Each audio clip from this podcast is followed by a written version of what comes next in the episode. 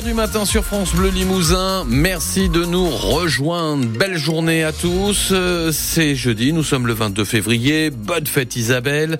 De la pluie aujourd'hui qui nous accompagne, des averses bon, qui vont être plus espacées cet après-midi. Peut-être de timides éclaircies. Attention, rafale de vent entre 75 et 85 km heure, nous dit Météo France.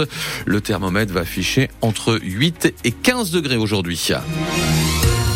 Bastien Thomas, le Premier ministre, n'a pas répondu aux besoins réels des agriculteurs. Si les principaux syndicats agricoles, FNSEA et jeunes agriculteurs estiment que le gouvernement va dans le bon sens pour améliorer le quotidien des paysans, ce n'est pas le cas du MODEF et de la Confédération paysanne. Son porte-parole en Haute-Vienne, Philippe Babodou, sera d'ailleurs notre invité dans quelques minutes à 8h15. Gabriel Attal n'a pas répondu aux interrogations du MODEF, un petit syndicat implanté en Corrèze notamment. Clément Tardy du MODEF en Nouvelle-Aquitaine ce qui a été présenté, c'est des petits trucs sur des détails finalement de ce qui concerne vraiment les agriculteurs. Les revendications phares, c'est vivre de son travail pour pouvoir nourrir les gens. Et ça, c'est pas entendu en fait. Ils ne veulent rien faire, ils veulent rester dans le cadre libéral. Ils sont totalement déconnectés de, la base. Au niveau national, on les avait rencontrés là, il, la semaine dernière, c'était jeudi. Emmanuel Macron qui dit ça. Rendez-vous compte, euh, euh, le SMICAR, il préfère acheter des téléphones et s'abonner à Netflix qu'acheter de la nourriture bio. Voilà l'état de, de pensée dans lequel sont nos dirigeants.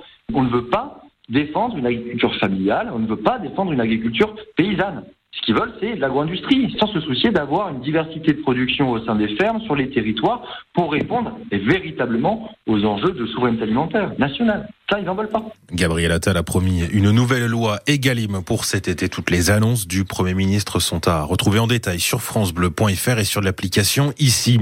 Le gouvernement ne veut plus de situation de pénurie de médicaments. 5000 signalements ont été faits l'année dernière. La nouvelle ministre du Travail et de la Santé, Catherine Vautrin, a ciblé 147 références dont la production pourrait être relocalisée et augmentée pour éviter les manques de ces médicaments.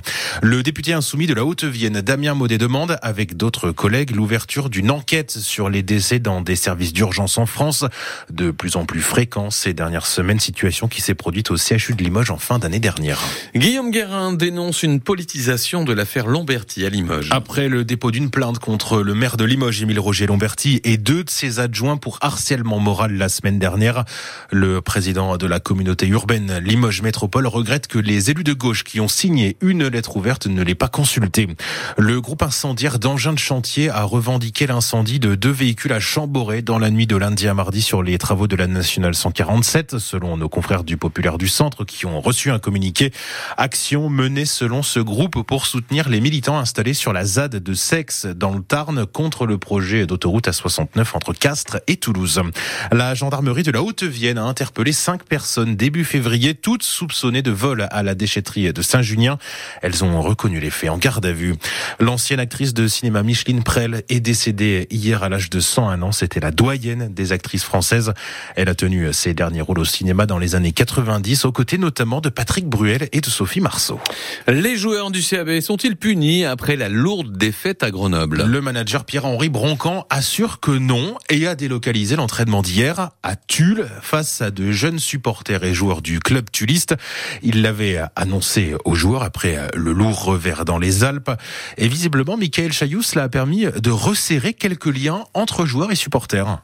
Parmi les quelques dizaines de fans du CAB venus au bord du stade Alexandre Cueil, on trouvait les inconditionnels comme Robin. C'est important d'être là pour les joueurs et euh, pour les encourager et être derrière eux. Euh. Mais aussi Gilles, venu de Gimel des Cascades, qui sur la saison du CAB est un peu sceptique. Oui, parce que je pense que pour cette année, il ne faut pas demander plus que de rester en pour des deux. Et Broncan, je pense que c'est quelqu'un qui est très bien. Il va, il va construire petit à petit. Il faut espérer que la direction le suive dans ce sens.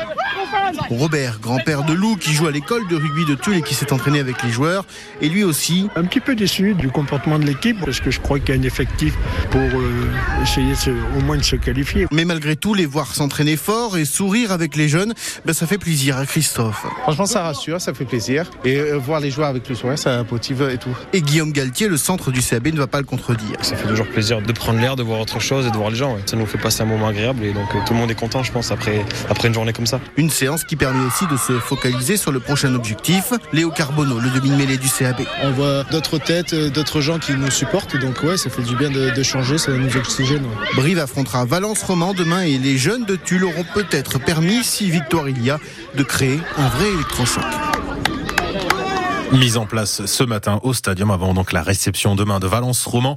Match à vivre en direct et en intégralité sur France Bleu Limousin dès 19h30. La composition des Noirs et Blancs sera annoncée ce soir à 18h.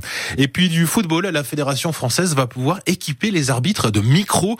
La FIFA a accepté le test de ce dispositif uniquement lors des échanges avec l'assistance vidéo dans un premier temps. La 3F espère pouvoir le tester dès la finale de la Coupe de France cette année. La météo Régis pour aujourd'hui. C'est encore couvert et de la pluie. Couvert, de la pluie en effet, quelques rafales de vent prévues, nous dit Météo France, pouvant atteindre les 75-85 km heure en, journée. Avec peut-être de timides éclaircies qui pourraient apparaître euh, dans l'après-midi, alors que les averses deviennent de plus en plus espacées. Les températures maximales au meilleur de la journée, 8 à 15 degrés. 15 à Brive, 12 à Uzer chez Tulle, 11 à Limoges, Ussel, Saint-Junien et Bellac, 10 pour Saint-Thirier, puis vendredi, temps couvert avec toujours de la pluie qui nous accompagne. La météo 100% locale avec les meubles Marcou à votre service depuis 1934 à Couzex pour vous faire découvrir les magasins Monsieur Meuble Expert Litier et H&H.